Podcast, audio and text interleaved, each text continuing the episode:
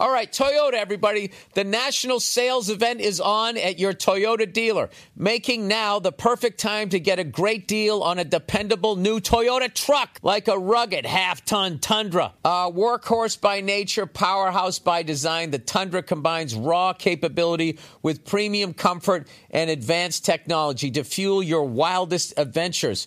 And with the available iForce Max hybrid powertrain, you can take electrifying horsepower farther than than ever before. Or check out the fully redesigned Tacoma, delivering trail dominating power and captivating style. The new Tacoma was born to make your off roading dreams come true. And with new available technology, this legendary truck is getting even better. And when you buy a Toyota truck, you buy Toyota dependability, meaning your truck will hold its value long into the future. So visit your local Toyota dealer and check out amazing national sales events deals when you visit buyatoyota.com. Toyota, let's go places. Hey, what's going on? It's Bill Burr, and it's time for the Monday Morning Podcast for Monday, November 18th, 2019. What's going on? How are ya?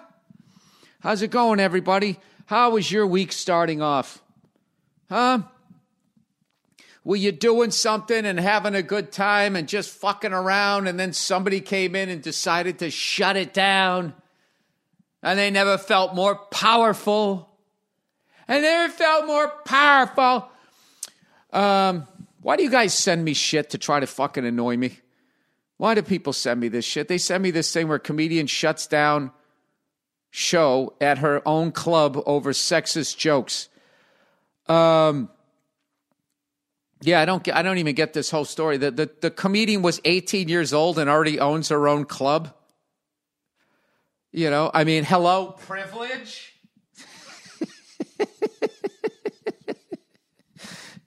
um, yeah, it's just one of those. It's just it's just what's going on right now. I love also that this happened, and it does. It can't just happen, you know. And it's not like another audience member went out and tweeted about this person does it and then tweets about it.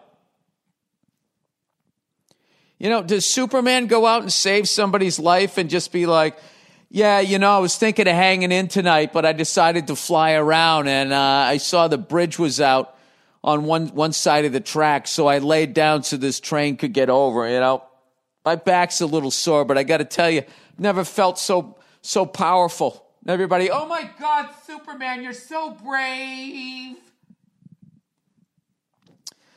Um, it almost seems as though the fact that you did it, all right, but then you did it and then had to tell everybody that you did it, that almost seems like you booked all of those comedians on purpose so you could do that. I mean, what, you book these, these shows and you have no idea what you're booking? I don't know. I've never felt so alive. Sorry, I never felt so alive. Um, Jesus, I mean, just talk about like I gotta be honest with you. I've never enjoyed crowd pleasing comics. I've never enjoyed them. You know, just lingering, going for the applause and all that. And this is literally like the social media version of this. And I also wonder if there was a bunch of female comics up there trashing men wire to wire in their set. And those women do exist, but they never get in trouble. It's always misogynistic this, misogynistic that. I literally had to look this word up. It's called misandry. You know, uh, you know, ah, what the fuck you gonna do? I don't know. I've never felt more powerful. Well, I would feel powerful if I had my own fucking comedy club at 18 years of age, and then I walked in the room and I go, "Everybody, stop what they're doing. This show is over because I said so." So, whoever that person is, congratulations for being 18 years old and having your own club. At least that's the way it's worded. Her own club? It Wasn't her own show? I guess it was her own show. But she didn't like what was going on, so everybody had to fucking go home. this is what we need to be talking about. You know, sit on my back porch during the fucking day, and somehow I got eaten alive by mosquitoes. And I looked it up, and evidently there's this fucking mosquito from Asia that's called the ankle biter, and uh, they think it came over in a container or something like that. It fucking it bites you multiple times. I mean, you think that this would be like a priority, like, hey, while it's the population is still small, and it doesn't need like a giant thing of standing water. They say they could have like a the size of like a water cap full of water. So I was thinking, well, why wouldn't we then, as a city and a state, just go buy a bunch of dragonflies or some shit that can just knock this thing out in the most healthiest way ever? You know, the, the least uh, damaging to the environment or something like that. Dragonflies kill mosquitoes, right? Isn't that what happens? Um, no, we're just going to fucking accept it because there's no fucking money in stopping those things. Okay, but if everybody over here starts getting West Nile virus and uh, babies start having birth defects, just think of all the money that insurance companies or, or, or sorry, uh, fucking healthcare. What do you call those people? Uh, the pharmacists, pharmaceutical companies will make. Just unbelievable. But no, what, that, that gets no fucking traction.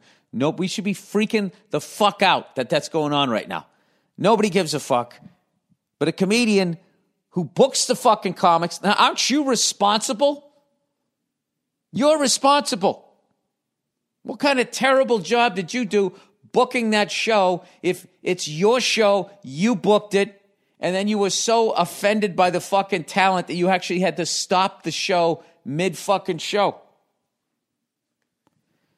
You know? And then and then you go on Twitter and you paint yourself out as a fucking hero.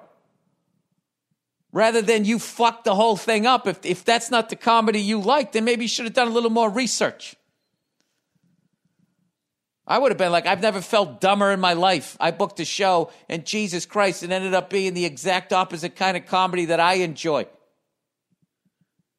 And I think I really know the kind of comedy that everybody should be listening to, so uh, I, I had to shut it down. You know, like when an athlete shuts up and uh, fucks up. I mean, and before the the uh, the um, media can jump all over him, he, he just goes, you know, I take responsibility. Uh, that loss is on my shoulders. You know, I got to get out there. I got to do better. You know, they do that type of shit. This is what this person is doing while painting themselves out as a hero. Tonight, I shut down a string of misogynistic stand up comedians. As in, as in, I walked on stage in the middle of one of them talking, addressed the audience, offered a full run, full refund, told them it would not be tolerated here, pulled the show and its comic from our theater immediately. Lights on, go home. I have never felt more alive than right now. Well, if it's your, sh- you, you booked them.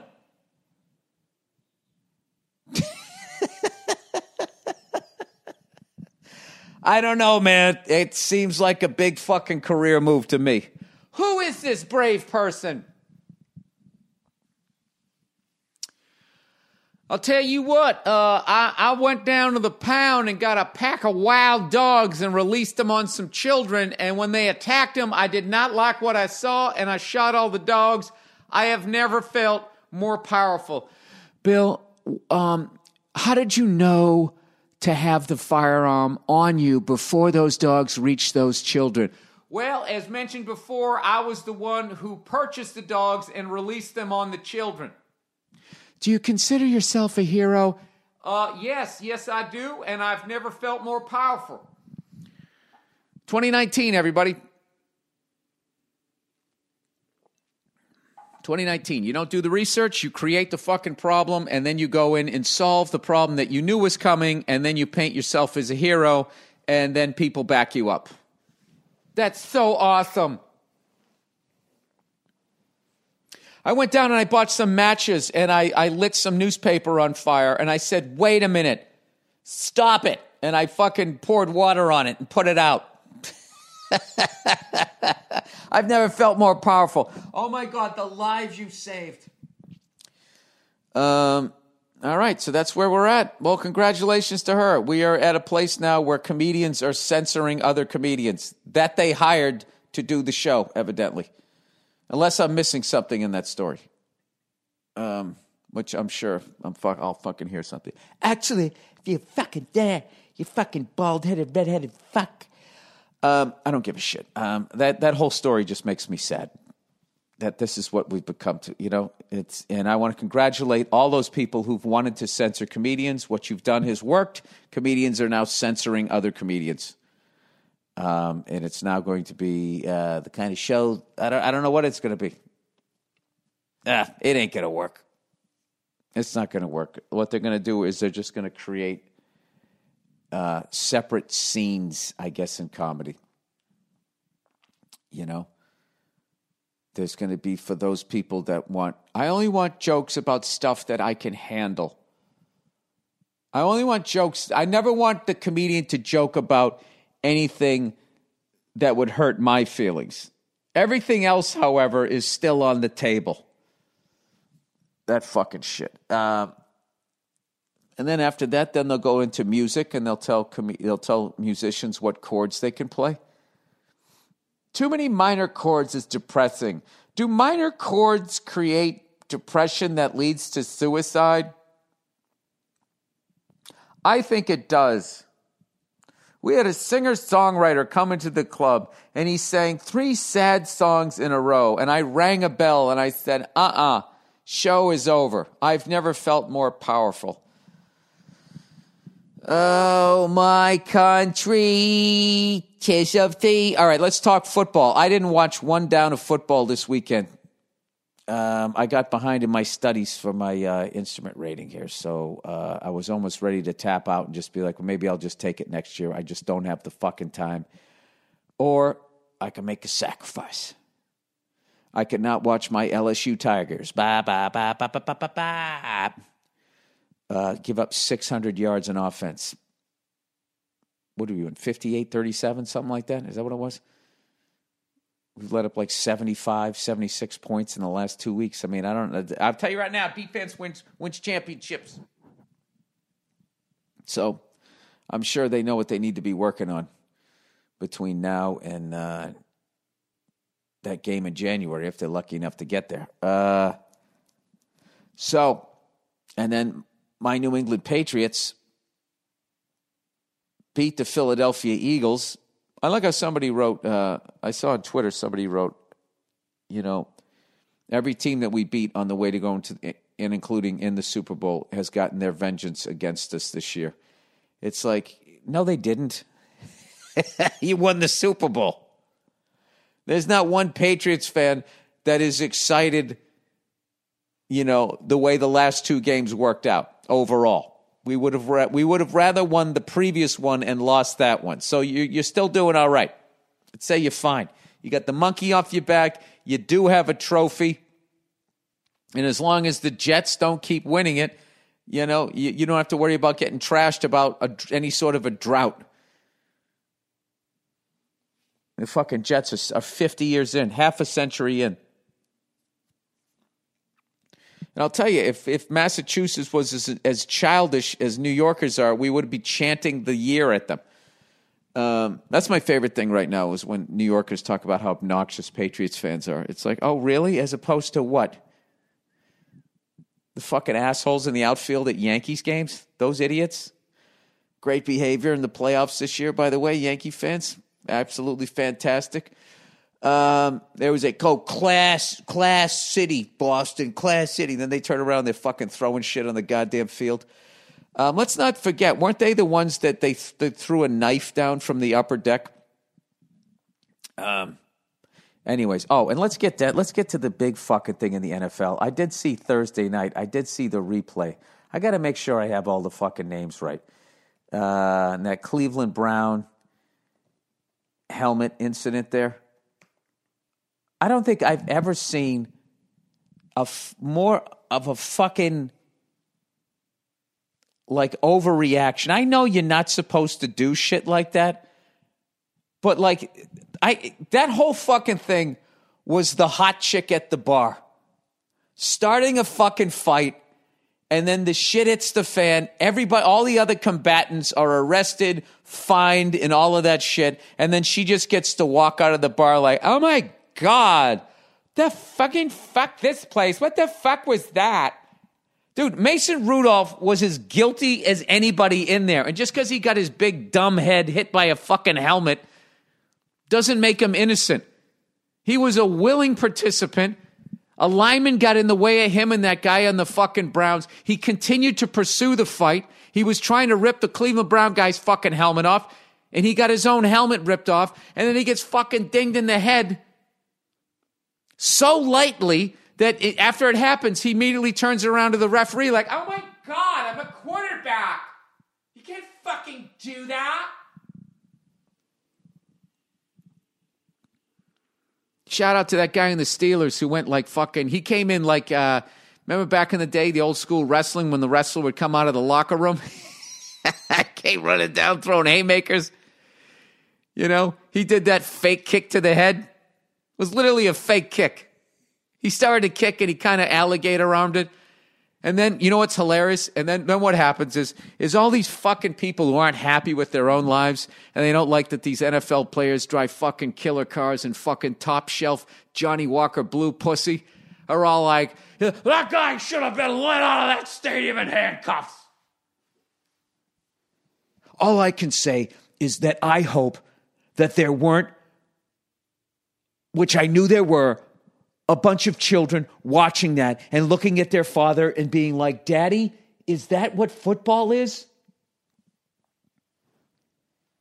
What I saw was the guy in the Cleveland Browns defending himself from this this fucking hot chick, you know, who's just so used to, you know, Mason Rudolph coming into the league after all these quarterbacks have taken all these fucking hits and all of this shit and all these fucking rules have been made so that even when you have an incomplete pass, 90% of the time it's like fucking pass interference and you get to drive down the field at the end of the game like you're fucking John Elway, which you're not. And that's not enough for you. Now you're going to sit here and you're going to fight with the fucking, what is this guy, a linebacker? You're going to sit there and fight with this fucking guy. Uh, how the fuck does he not get anything? It's unfucking believe. And then they're going to sit there and act like he hit him with the helmet. All right, yeah, he shouldn't have done that. But you know, what about his reaction? Right after the guy gets fucking hit, he turns around like, "Oh my god, you fucking see that?" Then the ref comes over like he owns the bar that this shit happened in, and everybody else gets fucked over. It was a fight, dude. Did you ever go go look at old NFL films? Because people are like, that was the most disgusting display I've ever seen in my history of watching this game. No, it wasn't. No, it wasn't. You guys don't remember the Oakland Raiders in the 70s? Skip Thomas, Jack Tatum, Willie Brown, and that other guy that I can't remember. And literally his move, it was almost like he let you catch the ball. You'd catch the ball, and then he, he would just fucking with his forearm. He would punch you in the side of the head as hard as he could and knock you out. That was his move. He did it to Lynn Swann. Just came out, clocked him in the side of the head, concussion, knocked him out of the fucking game. The guy made a career doing that. And now, all, the, all these years later, oh my, that's the most disgusting fucking thing I've ever seen. I don't know. I thought that that was that Myles Garrett is the only in, in, in the other guy in Pittsburgh for coming to his defense. They get a, they get suspended, and the fucking guy who was in the middle was 50% of the reason why that whole thing went down is immediately considered the fucking victim. Now I know somebody few people are playing the fucking race card. I think it's just the hot chick in the bar. That's what it is. You know, you have a hot chick in your bar, a bunch of guys are going to come in trying to hit on her. She's going to shut them all down and they're all going to spend a bunch of money on drinks. Okay? The fucking quarterback is the hot chick at the bar. Nobody gets protected more than him. The wide receivers are like their good looking cousin. Um, but it's pretty much all about the quarterbacks in the fucking league. You know, having said that, I don't know. He is sort of the prototypical fucking white guy, you know, full head of brown head, hair with the square jaw. I don't know. Maybe there is something to it. Who the fuck am I to say? And I'm going to stop this right now before an 18 year old comedian comes in and shuts down my podcast and never feels more powerful. Um, yeah, you can't have that. they find the right people, but uh, I don't know. I'd say like a fucking.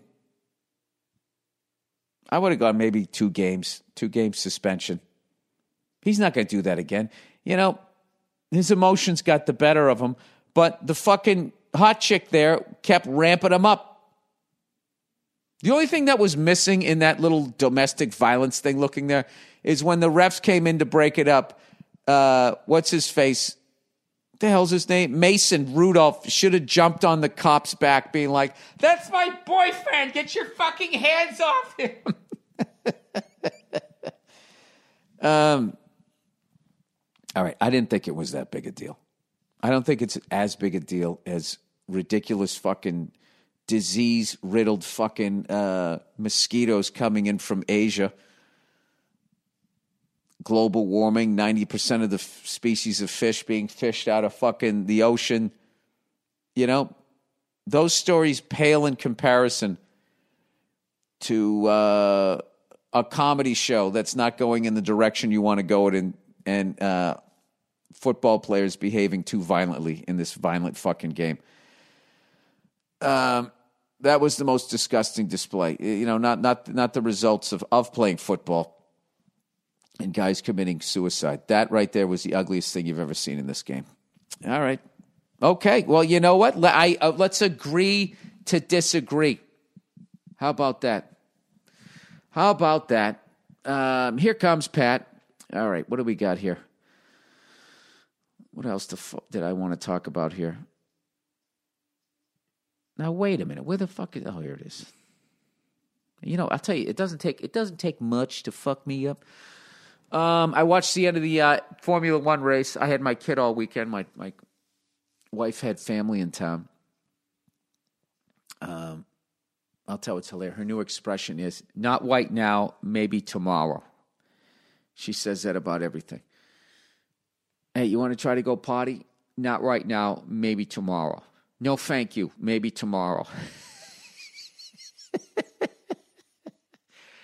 and uh, one of her aunts got her a little Doc McStuffin um, outfit. So she takes the stethoscope every five seconds, listens to your heart, and then I taught her to put it on, on your back and, and, and breathe in and breathe out. And then she goes, You're healthy. We probably did that 40 times yesterday. Um, I don't know. I, I, had an awesome time hanging out with her. And when she was napping, I was studying, and I didn't watch any goddamn football. But I did catch the end of that F1 race. Another great. This was a really. I thought. I thought it was a really enjoyable season of Formula One. And uh, shout out to Ferrari. You know, as much as I rooted for them, and they've had bad strategic pit stops and everything, I will tell you this: that unlike Mercedes, if they get wheel to wheel, they don't give a fuck and they race. And as much as they took each other out, and they both got a did not finish yesterday, it was exciting as hell watching those two guys go at it like they weren't on the same fucking team. I wish every team would do that. I know Force India used to do it. It was tremendous. Knocking each other out of the race all the fucking time. It was like you watching the beginning of Days of Thunder. Um, Congratulations to Pierre Gasly on his first podium, and uh, shout out to Lewis Hamilton for owning up to uh, messing up there and knocking that other fellow there out of the race. Uh, and another championship to him. Um, and also, the MotoGP is over for the year. I've been studying. I missed the last three races, but I've been keeping up on them and everything. Uh, I got them all. What's great is you can just go to their website and watch them. When I get on the other side of this test, I'm definitely going to watch them. And uh, speaking of racing, I went out and I saw uh, Ford versus Ferrari um, last night. I went out. I was like, you know what? I am so far. I haven't seen The Joker. I haven't seen Kill the Irishman. I didn't see that other movie that begins with a P. I think it's called Parasite. Um, and I, I went out. I saw. I fucking loved it. I loved it. And not to mention, there has got to be like fucking a $100 million worth of cars in this movie. If the cars were real. You know? Um, Christian Bale, as always, was fucking amazing. Uh, Matt Damon plays Carroll Shelby, one of the manliest men ever with the most effeminate name, Carol. Um, the quintessential white woman name. Um, I don't want to ruin any of the movie, but uh, I don't know, Christian is just fucking every every fucking movie he's guys in. Every fucking movie the guy's in, he's just he just he just he crushes it. How old is that guy? And I also forgot where he's from. Oh, he is an English actor because I was like, he is crushing this fucking English accent. Um, so definitely, I definitely recommend that one. I went to look a review of it, and some douche wrote, "This is like a classic dad movie," and blah blah blah blah blah. And he talks about how you know Ford and Ferrari get in this absolutely ridiculous competition. Like, I am so sick of fucking beta males. Like, if there's anything like fucking manly, it like to- it so affects them that they just have to like just I don't know what it is. They have to like it's just I don't know shit about cars. All right? But I can sit there and watch a bunch of guys that are, are geniuses with it. And listen to this guy drive a car around the track and know what is wrong with the car by the way it's handling. I wish I was that manly, but I mean, I'm not going to like then just say that it's ridiculous. It was incredible. They considered us inferior. They considered our car designs vulgar. And um, they were more refined and all of that type of stuff. It's the classic underdog story. I don't know how you can't get combined, just get behind it. Just because you don't know how to change the fucking oil on a goddamn car, you take it over to Jiffy Lube which I do too. I even do that on my old truck. The only reason why I do is because the way it was designed, the way the frame is, um, one giant piece goes from one side to the other side of the frame on my F100, and it's right under the oil pan, right where it would drain out, and the oil would go all over the place. So, I mean, I, I know how to do it. I still have my old oil filter wrench. That used to be my favorite fucking thing you know, doing like regular maintenance. When back in the day when I had my first, I had a baby pickup truck. I had an '83 Ford Ranger, fire engine red, just like my pubes, and I, uh, I used to, I used to do everything on that thing, including changing the fuel filter, which I fucked up one time. I got impatient. It was cold outside, and I ended up snapping the line. I snapped it off, and then I was like, "Fuck!" So I had to have my truck towed over and I told the mechanic down there what I had done. I literally left the fuel filter on the seat. Um, there was some sort of miscommunication. This guy went to start it up and they had a fire. And it was hilarious. The guy called me up yelling at me, being like, oh, we just had a fucking fire. I was like, dude, I told you I snapped it up. You said you twisted it. I like, I said I snapped. I said I snapped it off. You said you, you know, I'm so fucking sick of you fucking guys. You fucking weekend warriors. You start the fucking job you fuck it up and then you bring it down and all this fucking scream. And I had brought this goddamn truck over to this guy for eight fucking years. And if this guy had just said to me, hey man, I fucked up, but it was a miscommunication, I would have paid for fucking half of it. You know? But instead, he starts fucking screaming and yelling at me. Then he tried to pull this bullshit where he tried to not charge me for it. And my dad gave me the heads up going, you make sure you paid for it down there because if he doesn't charge you, there won't be a record that the truck was in that shop. So I said, no, I'll pay for it. And he kind of gave me this look and blah, blah, blah, blah, blah. And I towed the thing away and I ended up fucking going out and I just, out of my own pocket, I put a brand new fucking engine in it, but we never fixed the electrical. And what's hilarious was I drove that new engine.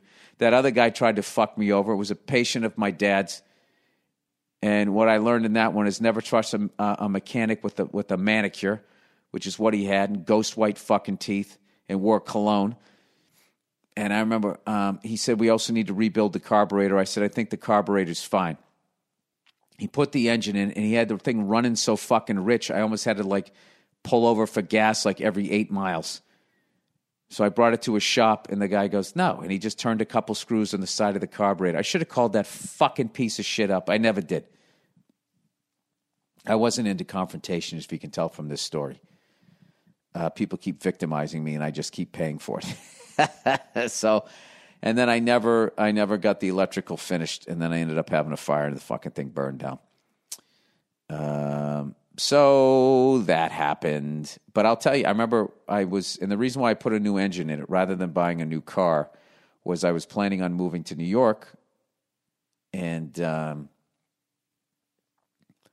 I didn't want to take on all this debt. So I, I would rather, you know, back then it cost me about fifteen hundred, two grand or something like that for the whole fucking thing. Underrated. Keeping your car and putting a new powertrain in it. You know? And then what's great is you have like this I mean, I didn't put the whole like I didn't have a new transmission, but if I went like front to back, brand new underneath, you know, you it's essentially you got a resto mod going on, right?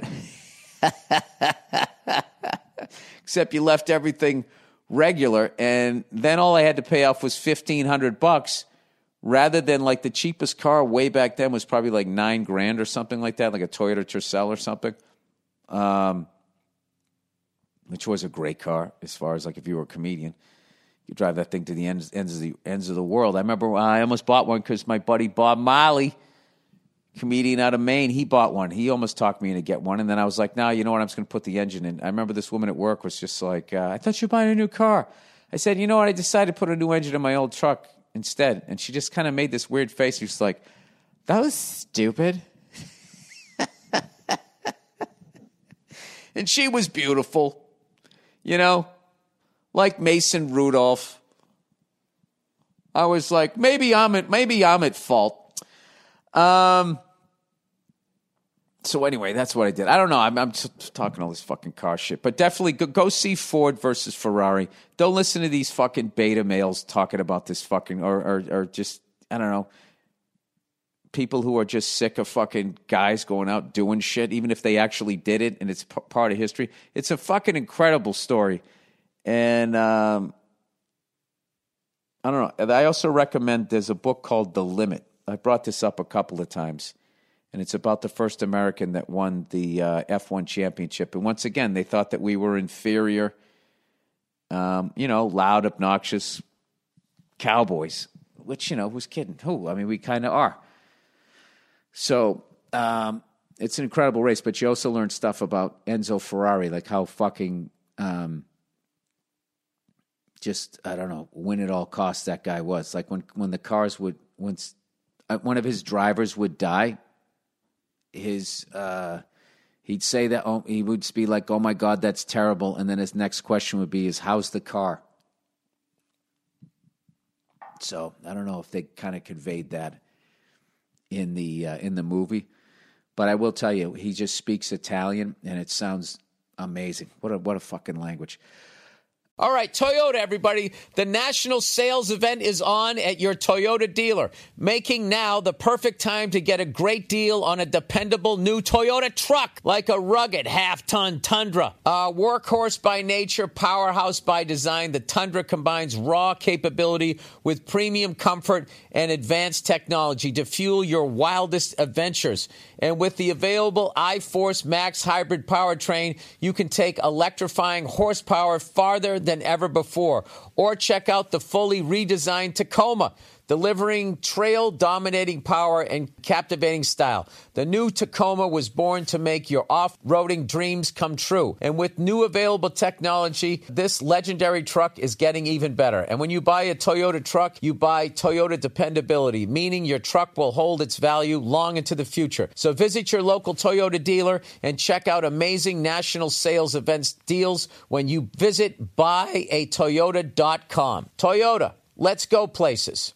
In a world where clout is the new currency, You're interrupting my stream. Are you getting any followers with this? one girl What's your name? At June Forever. Your real life, actual name. We'll have to find a way to clear her name The police questioned me. You're the common denominator, June. and solve the crime. Watch too many movies. Esther Povitsky is Drugstore June. Also starring Bobby Lee, Haley Joel Osment, James Remar, Beverly D'Angelo, and Matt Walsh in theaters this March. Go to drugstorejune.com. Um, anyway, all right, let's read some of the advertising here. So Bill gives uh, Ford versus Ferrari two freckled thumbs up. All right. Fucking great movie. Uh, all right, untuck it. The holidays. The holidays are almost here. Doobie doobie doo. And you know what that means gifts. Ignoring the mosquitoes with the West Nile virus. You know, continuing to eat fish. Get a flat screen on every fucking wall in your house. Um, you need gifts. And what better gift to give the guy in your life than a stylish shirt that fits just right? Unlike most brands, untucked Shirts are actually designed to be worn untucked. You gotta love that. Untucked shirt, untucked shirts always fall at just the right length, no matter the, his size. So he looks casual and sharp. Ever see an untucked button down? They look they look bad. They do. It's way too long. Why? Because they weren't meant to be worn that way. Thankfully, there's Untuck It, the original button down shirt actually designed to be worn untucked. No matter your size or shape, Untuck It shirts always fall at the perfect untucked length. And with the holidays near, there's no better gift for your favorite guy who needs an upgrade. Talk about your frustration with shirt shopping in the past, whether buying um, for you or as a gift. Oh, what's the name of that fucking company? Oh, Theory. Theory. I went over to Theory and I got a theory. I, those shirts cannot handle travel. I even got like their sweater. I got it like fucking dry cleaned and immediately just started. It's all pillowy around the damn neck. I've only worn it like three fucking times. That's my frust. My frustration with clothes is not how they look, is can they handle the fucking grind of being on the road? Theory can't, J. Crew can't. I'll tell you what's all right though is fucking uh, uh, Brooks brother, and you know who else? Untuck it. God damn it. Fucking advertising other shit in the middle of their advertising. With more than 50 plus fit combination, untucked shirts look great on tall, short, slim, and athletic guys of all ages. Uh, why can't you say fat? I guess you can't, right? With untucked shirts, your shirts will never look baggy, bulgy, too long, or too big again. And their website is easy to use. They even have a whole page devoted to helping you find your fit. So whether you're shopping for the perfect holiday gift or just trying to craft a smart, relaxed style of your own, Untuck It is the way to go. Visit untuckit.com and use the code BURR for 20% off at checkout. That's U-N-T-U-C-K-I-T dot com. Promo code BURR for 20% off. Um, all right, Hims. This Black Friday, secure the best deal of all a healthier, thicker hairline. Oh, that would be amazing. Why do guys turn to weird solutions or do nothing? Hey! When they can turn to medicine and science. Thanks to science, baldness can be optional. Is that true? Hims is helping guys be the best version of themselves with licensed physicians and FDA approved products to help treat their hair loss. No, sta- no snake oil pills or gas station counter supplements. Prescription solutions backed by science. HIMS was created by a guy who knows some men's health conversations are easier online than in person. We should do it in person. If you do it online, it's good. everybody's going to know, right? Everybody reads your emails, don't they? No more awkward in person doctor visits or long pharmacy lines. For HIMS connects you to real doctors online, which could save you hours. Completely confidential and discreet. Answer a few quick questions. A doctor will review, and if determined it's right for you, can prescribe you medicine to treat hair loss that is shipped directly to your door. I'm going to sneeze. No. Sorry. Uh, this Thanksgiving, when your relatives say healthy and full, they'll, they'll finally be talking about your hair and not the turkey. Um, healthy and full. I don't think they would say that about a turkey. I think they'd say that about your pregnant wife. It's good. It's good to be a little bigger. Um, it means you're going to have a healthy baby. Try Hims by uh, today by starting out with a free online visit. Go to hims.com slash burr. That's F O R H I M S dot com slash burr for hims.com slash burr. Prescription products are subject to doctor approval and require an online consultation with a physician who will determine if a prescription is appropriate. See website for full details and safety information. This could cost hundreds if you went in person to doctor's office or pharmacy. Remember, that's for hims.com slash burr. Hang on a second. Hang on, hang on, hang on. Hang on. Hang on. All right, I'm back. Got to blow your nose after you sneeze. I mean, you can't you can't keep talking, right?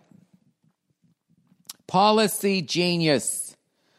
All right. Tis the season to elect benefits through your fucking workplace. La, la, la, la. To elect benefits? Most people know open enrollment as decision time for healthcare coverage.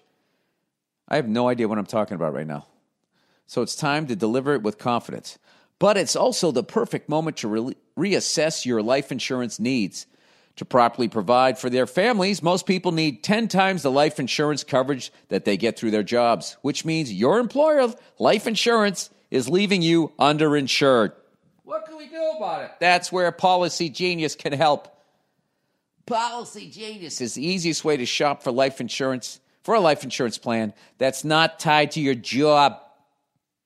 In minutes, you can compare quotes from top insurers to find your best price. Once you apply, the Policy Genius team will handle all the paperwork and red tape. The life insurance you buy through Policy Genius stays with you even if you leave your job. And Policy Genius doesn't just make it easy to get life insurance, they also can help you find the right home and auto insurance and disability insurance too. So, when you're looking at your workplace benefits for this month, make sure to double check your life insurance options. Then go to policygenius.com to get quotes and apply in minutes. In minutes. Policy Genius, the easy way to compare and buy life insurance. You got to do it. You know, when you're drinking and smoking yourself to death, there's nothing better than knowing that you got that fucking life insurance policy. They're all going to be fine. No one's going to miss me. Stamps.com, everybody. You know, you know what people hate more than anything? Being bothered with little daily annoyances. You know what? You know when I'm talking. This guy knows what I'm talking about. I like this. They wrote this copy like an 80s comedian. Things like being stuck in traffic or waiting in line or just having to do things you don't have to do. Well, guess what? You can get rid of some of those annoyances just by using stamps.com. You know about stamps.com. This guy knows what I'm talking about. Back me up. I know what you guys are thinking. This guy looks like Ron Howard met Ron Howard. Um, they've been sponsoring the show for over seven years now. The holiday season, they're fucking coming up quickly. Dooby dooby doo doo. Get started with stamps.com today so that you are ready for the holiday rush. You can buy and print U.S. postage for any letter, any package right now, right from your home or office. I got to eat breakfast, man. I try to go 12 hours without eating. That's my Hollywood diet, okay? I had popcorn and candy at the fucking movie last night like a goddamn seven year old. Now my stomach is growling at nine in the morning. Um, but the movie started at 8.45 and I munched on that shit till at least 9.15. You can even schedule a pickup with the mail carrier so you never have to deal with LA traffic or at least for going or at least going to the post office. Um, I haven't even gotten to the best part yet. With stamps.com, you get five cents off every first class stamp and up to 40% off priority mail. I mean, that shit adds up. Stamps.com is a no brainer saving you time and money. It's no wonder over 700,000 small businesses already use stamp.com. Right now, my listeners get a special offer that includes a four week trial plus free postage and a digital scale without any long term commitment. Just go to stamps.com, click on the microphone at the top of the homepage, and type in Burr. That's stamps.com, enter Burr, stamps.com. Never go to the post office again. Um, all right, let's talk drums, everybody. I know I've been studying and I haven't been watching fucking football. Um, I taped a few games. I'll get caught up. But um, I got to tell you, I, ha- I have been playing some drums. And one of the great things about playing an instrument is, you know, you're kind of swirling around in the eddy for a while, and then all of a sudden, a couple of things come together, and your playing goes to another level.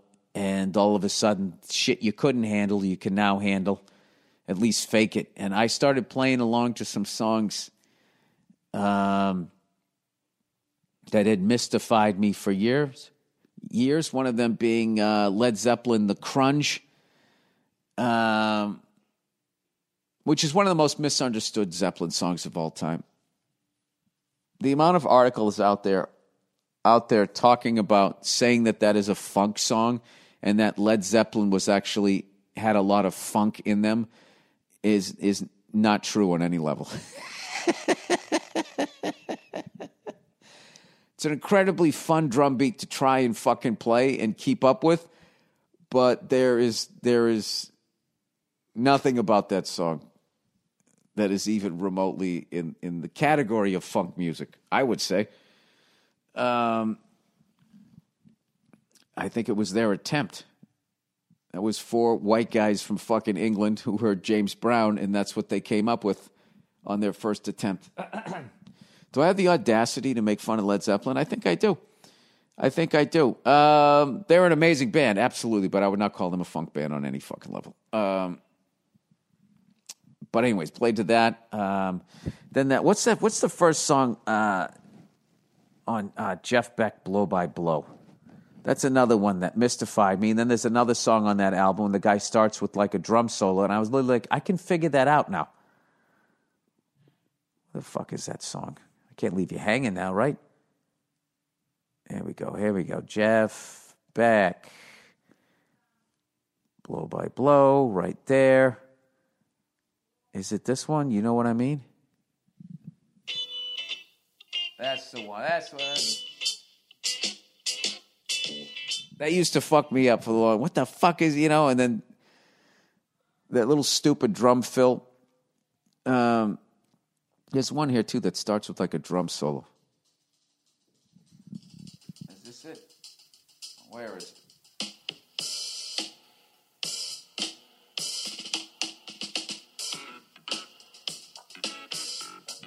That ain't it, but goddamn, how much fun is that to play? Is it this one? Is it Freeway Jam?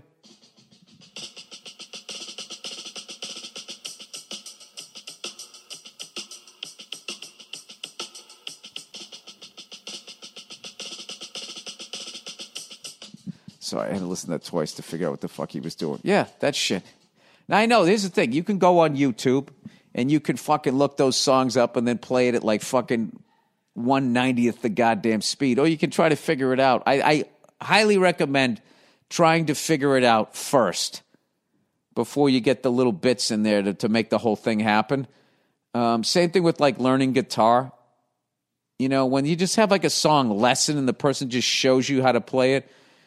Back when I used to mess around with guitar, I used to always like whenever the guy's hand was on the guitar, he showed me the first chord. Then I would turn my back to the video and just listen to him play and listen to what he was saying. It was still way easier than trying to figure out yourself, but like you at least start to develop your musical ear.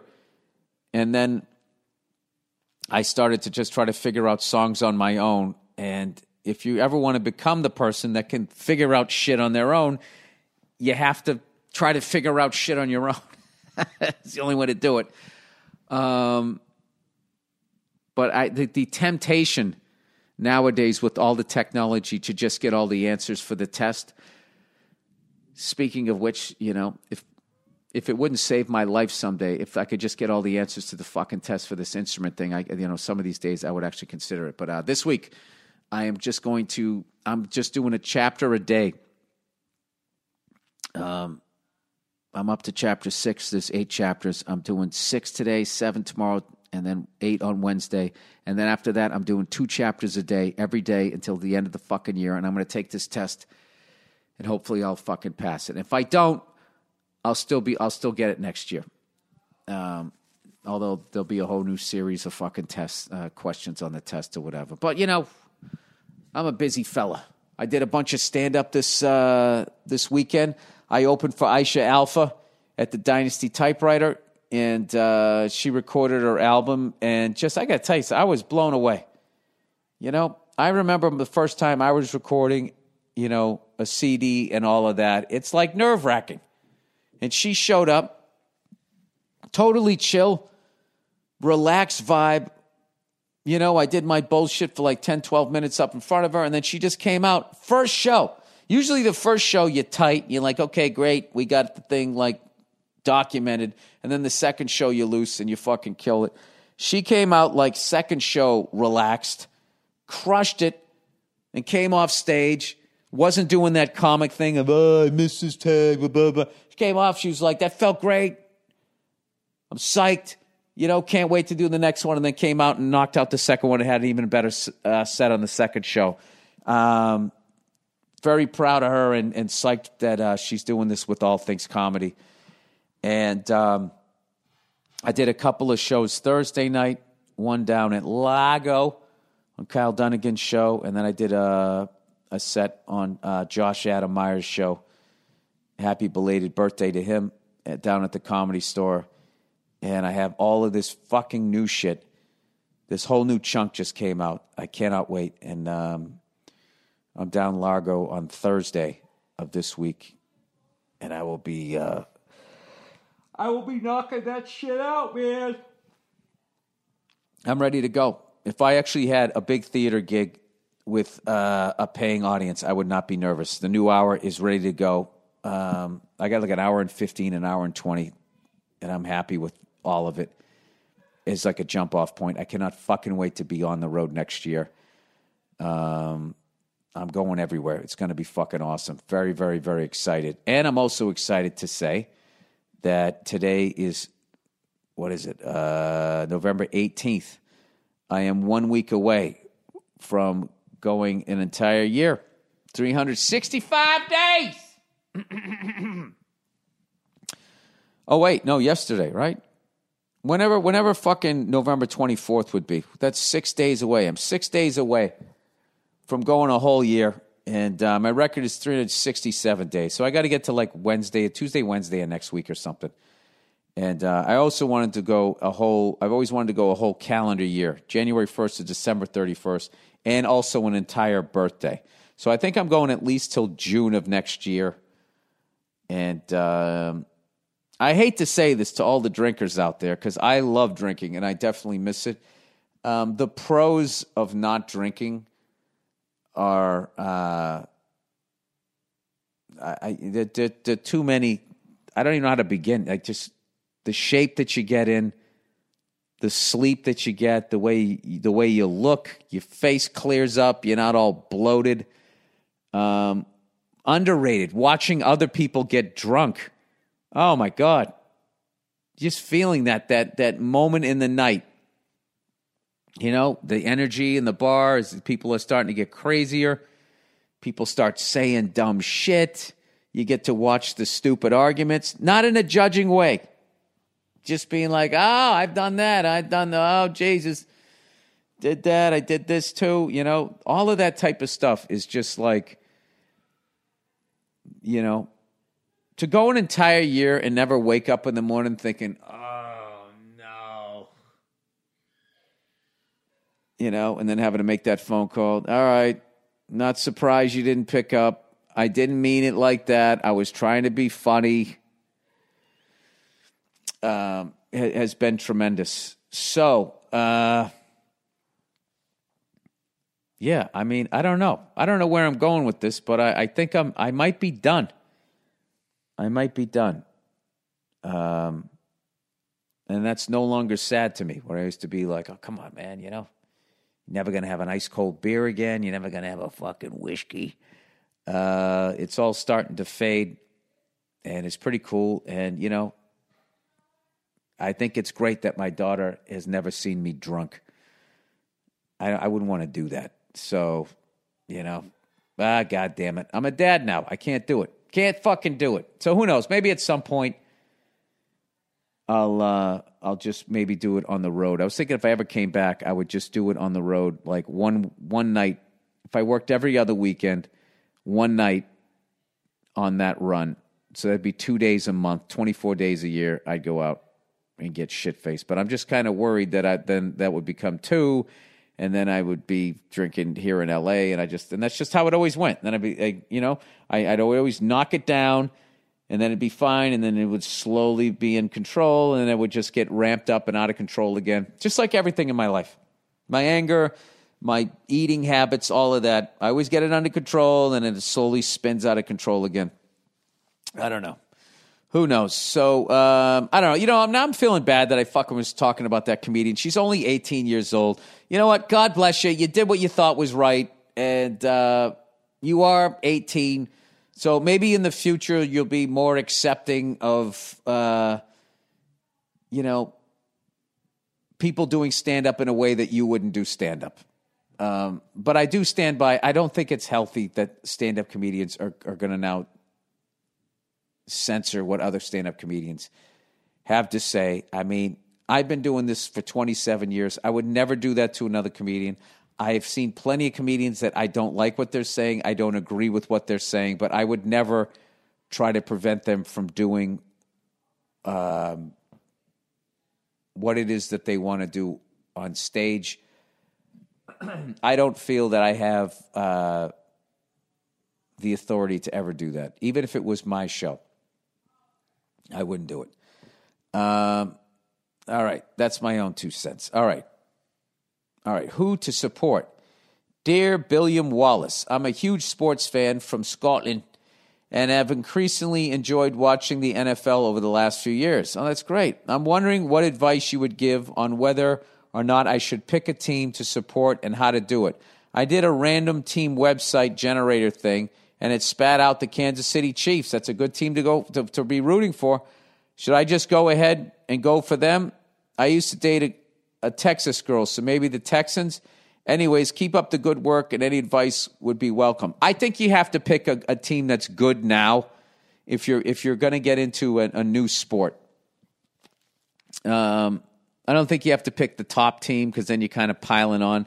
So Kansas City, I think, is the perfect one. You know, it's kind of like how when I got into racing, um, as much as I am German, I should be rooting for Mercedes. They're the top team, and I, it's like I can't fucking root for those guys.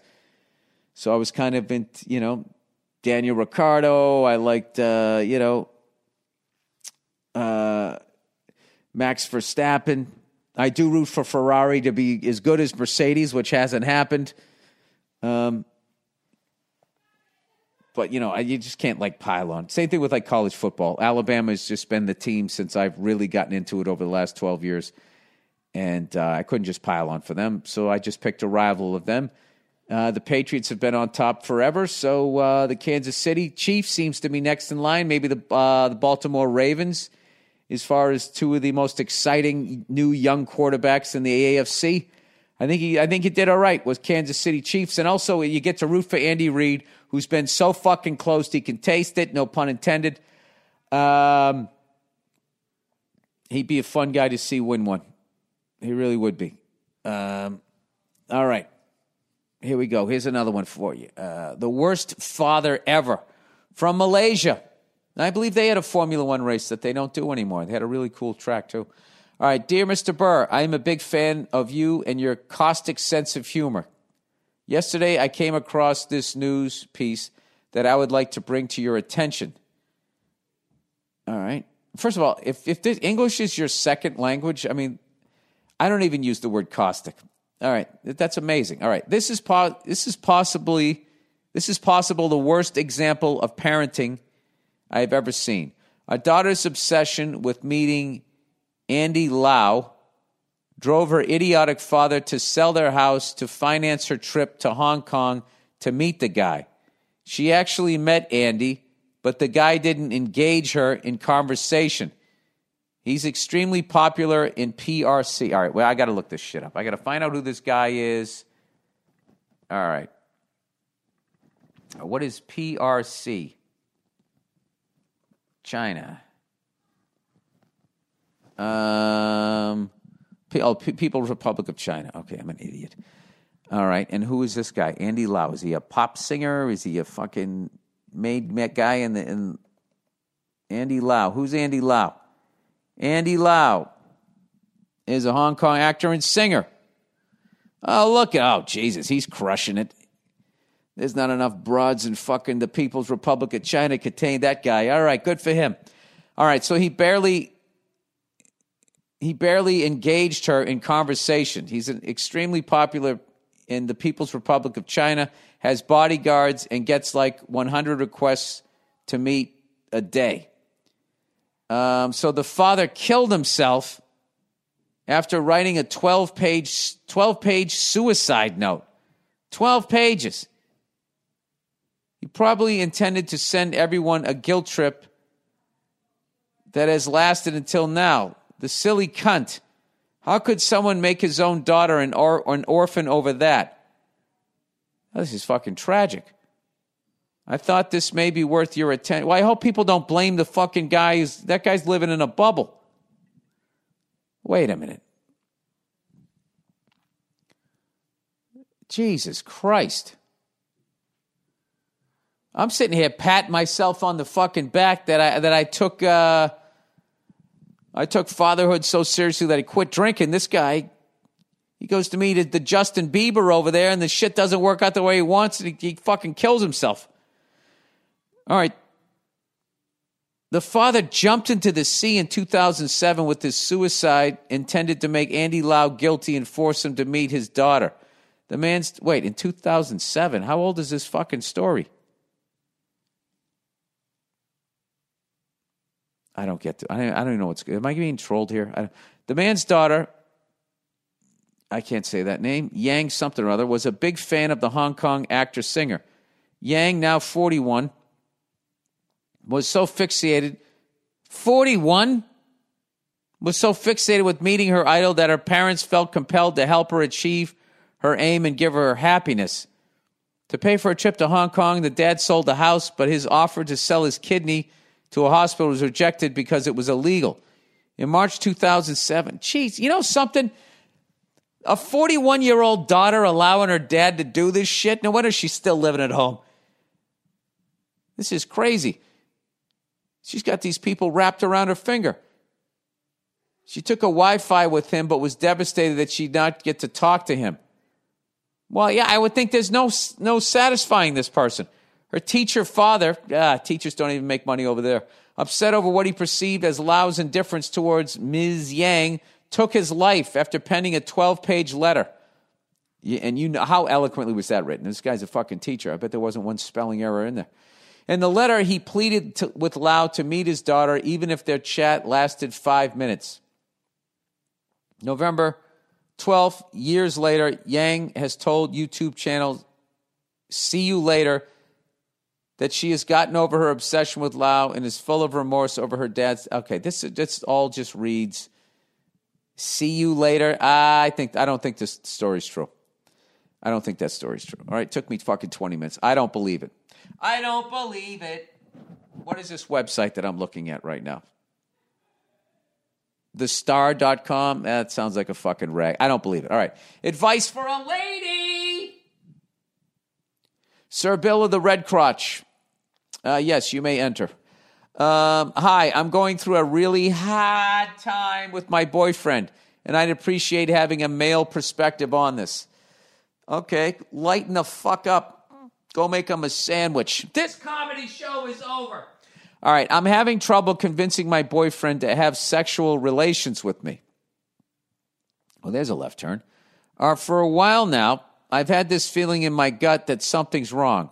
I'm always horny, but he seems but he never seems to be in the mood. Last weekend I found out that he was lying about not being able to get it up there was porn all over his phone. Oh God, he might have watched so much that he can't he can't perform with the person anymore, which is a thing.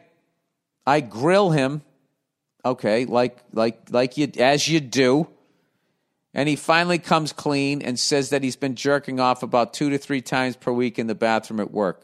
What's worse is that his porn features skinny broads who are clearly 19 or younger in some extreme bondage in torture type scenarios. Yeah, he took the ride. I bet if you saw what he was jerking off to a year ago, it was probably didn't even compare to that. That's what happens. It's like drinking. First, it's a couple of beers. Wow, I'm buzzed, man. And next thing you know, you're polishing off a bottle of whiskey in three nights. A third, a third, and a third. Porn is the same way. You start off just watching two people fuck. You last for a minute, and then you just have to, it has to keep going and going and going and going and going. Um, All right. Uh, I'm really in doubt as to whether he's with me because he's attracted to me or he's only with me because we have a lot of the same interests and there's no way a five like him can get these nines and tens that he's been beating his meat to. What? Okay. Uh, all right. I know I'm a solid six, but I'm not ugly. I have no idea what to think or what to do. My boyfriend and I are in our early 30s. I want a man to build a life with and have a family, but damn, the only ones not already married are either complete assholes or nerds who don't know how to fuck. Do you think you can help me out here? Thanks, and tell your wife she's amazing. Go fuck yourself, anonymous lady. Um, I think you're being too hard on men. Okay? You're in your early 30s. You're not in your early 70s, okay? Um, if this guy's not doing it for you, if you feel like this is this is a deal breaker, then I say you get out. Don't hang around for the holiday gift. Get out now.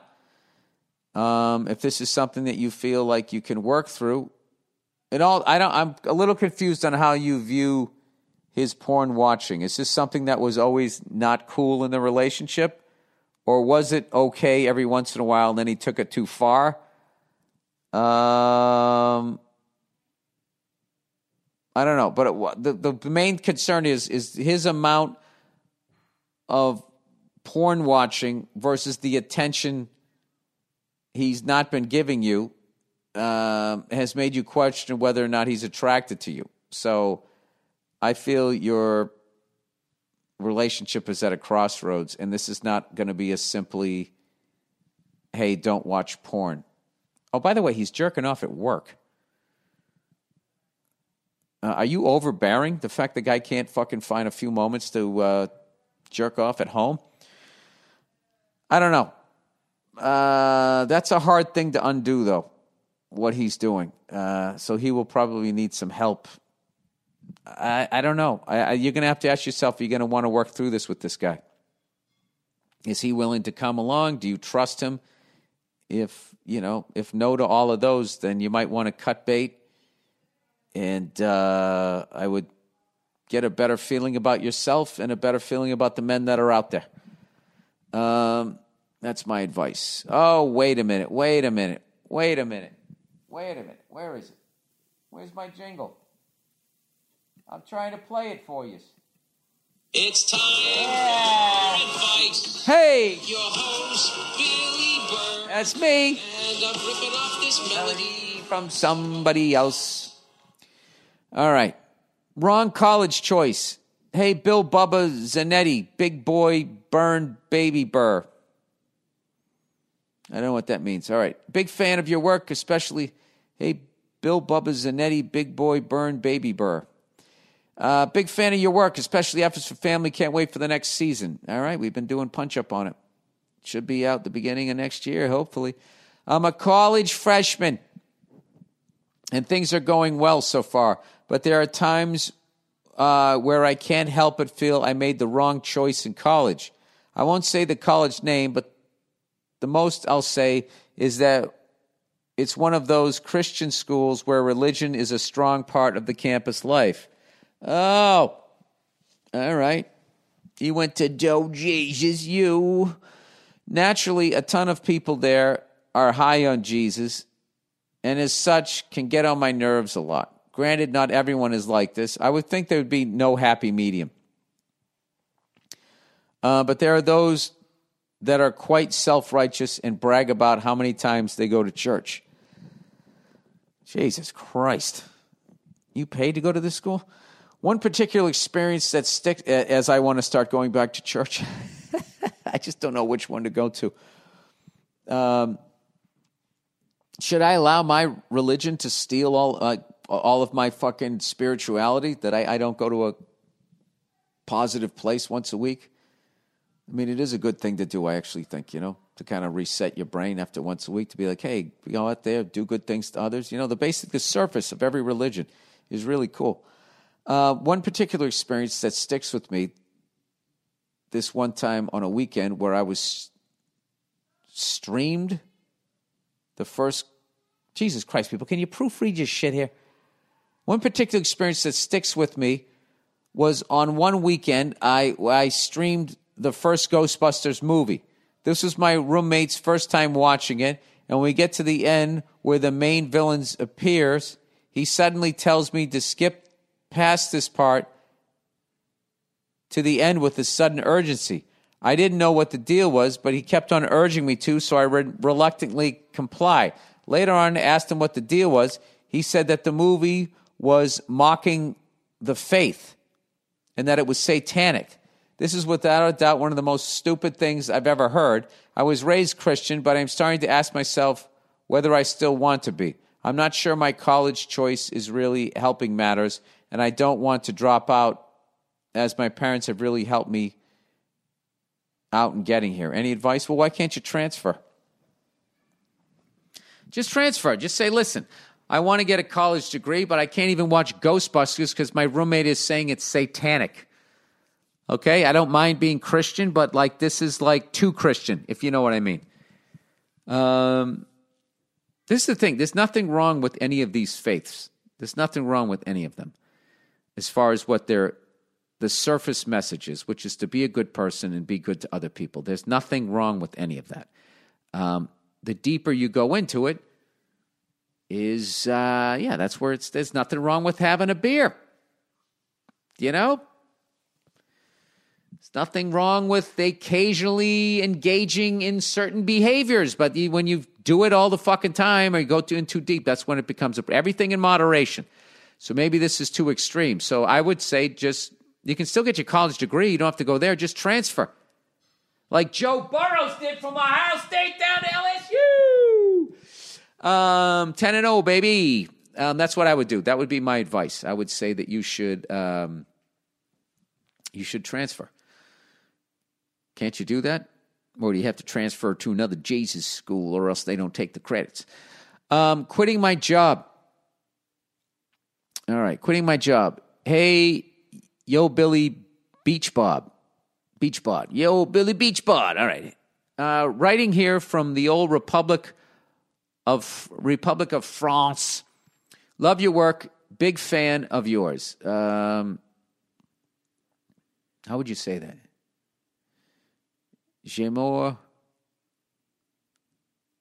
travailler? Something like that? I don't know. Ton travailler? I can't fucking. I have a dilemma over here. I'm finally quitting my job to start to work on a project of my own. Couldn't be happier. I did my current slash old work in computer. Wait.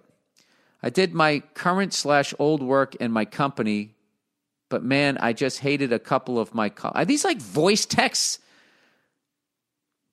I have a dilemma over here. I'm finally quitting my job to start work on a project of my own. Couldn't be happier. I did like my current slash old work and company, but man, I just hated a couple of my colleagues. There are these two females. They have made my life miserable, freaking politics and random acts of antagonism towards me. But I never let it get to me. I always minded my own business.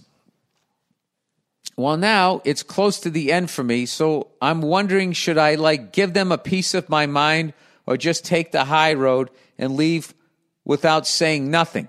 My girlfriend has told me I've got that bug in me where I can go from zero to dark in a split second. And it's true, I've had terrible things that I thought up to tell these women, but I'm not sure if I should go through with it or not. What sh- would the 30 year old Bill do? What would the 50 year old Bill tell the 30 year old Bill to do? Merci beaucoup. P.S. American music is great, mate. Uh, va, faire votre, votre? I don't know. I think that means go fuck yourself. I don't know how to say it. Um, all right. Is he making fun of American music here? I got to click on the link here. He says American music is great. Let's see. Open the link. What do we got here? What do we got here? We have. Oh, Jesus. We have advertising. All right. The 30 year old me would would definitely be thinking about saying something. Oh, it's Jar of Flies. Is that what it is? Sorry. Come on, man. Oh, that's a great album. I used to listen to that my old Ford Ranger. The beginning years of my stand-up career when that came out. Ah, Hear Anna, uh, Anna, that's what it is. Innocence is broken, Anna, broken. Yeah, right. I remember that. Anyways, um, the 30 year old me would want to do it just like you, but the 50 year old me understands women uh, way more than the 30 year old me. And um, not only would I not say it, I'd be an absolute sweetheart. And, you know, if you want to get them, just let them know what you're going to go do, that you're starting this thing and you couldn't be happier. Just let them know that you're starting a project of your own and you couldn't be happier. That's how you get people like that back. If you lose your shit and you say a bunch of rude shit to them, that, that makes women like that ecstatic that they got you. And what you don't know is that you've actually been frustrating the shit out of them if, if your description of them is true, that you've never given into it. Okay? So go start your own project and and be happy. That's what I would do. If you want to annoy them, just talk about how happy you are going off to go do your own thing and wish them all the luck in the world. That's what you want to do. All right, overrated, underrated. Uh, people who think hard work means, and I'm telling you, buddy, the the happier you are and the nicer you are, and uh, you know they might even try a couple of fucking comments before you leave, and just look at them and smile. That's it, and it will fucking drive those two broads to the point that one of them might even try to fuck you because they have to have some sort of something. Um, don't and th- why they do that, I don't know, but don't do that because you have a girlfriend. All right, and that'll be even greater than shutting it down. I have a girlfriend, and I'm happy. All right, thank you. God bless you. See you. Overrated, underrated. Overrated. People who think hard work means they deserve success. Yes, it's part of it, but it's not a guarantee. So when someone works hard and they don't achieve what they want, they blame other people. Here's an idea, shit brains. Maybe working smarter was the edge you needed. You know, I was with everything until you insulted the people you're trying to get to. All right? The second you call somebody shit brains, they're not going to listen to your message. Um, nobody deserves success. Success is a, uh, I don't know, it's a mystery. You know, sometimes you're working harder than anybody else, but you're just not fucking, you're, you're just in the wrong thing. You know? I actually got my license to sell health insurance at some point, and I worked my fucking ass off and had to take the test three goddamn times. And I was working my ass off, and I wasn't successful at it because it wasn't my calling. So I think you know when you find you have to find what you're good at, and um, I will tell you, working hard and not being successful, and then complaining about it is uh, is never a good look. You know, competing with somebody and losing, and then saying that they cheated is never a good look. See every team that's ever played the fucking Patriots, it seems. You know, as they look the other way on all this other fucking shit that goes on. What the fuck did I see recently? Another prime example of fucking cheating that just it just goes overlooked because it's you know it's not the Patriots. It's fine. Um, it's okay. It's all right. One hundred percent fine. No no problems. No problems whatsoever. Uh, yeah, it's never a good look to uh, blame other people, and it's and, and yeah, and and to walk around feeling you deserve success because you've been doing something for a certain amount of time is an astoundingly arrogant thing. Um, yeah, it's you got to work your ass off, and hopefully you're working ass your ass off at something that you're fucking good at, and then you also need to get a little bit lucky, which is what happened to me.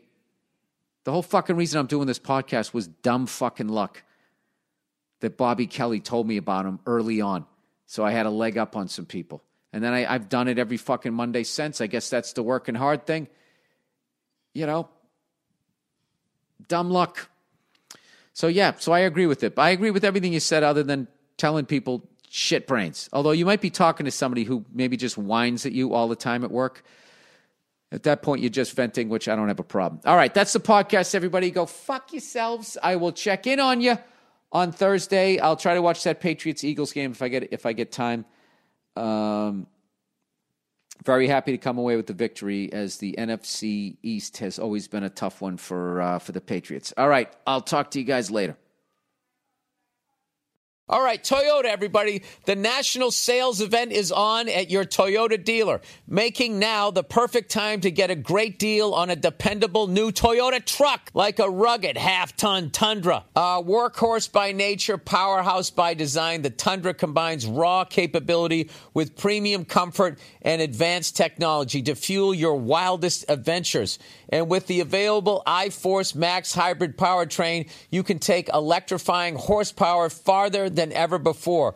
Or check out the fully redesigned Tacoma delivering trail dominating power and captivating style. The new Tacoma was born to make your off roading dreams come true. And with new available technology, this legendary truck is getting even better. And when you buy a Toyota truck, you buy Toyota dependability, meaning your truck will hold its value long into the future. So visit your local Toyota dealer and check out amazing national sales events deals when you visit buyatoyota.com. Toyota, let's go places.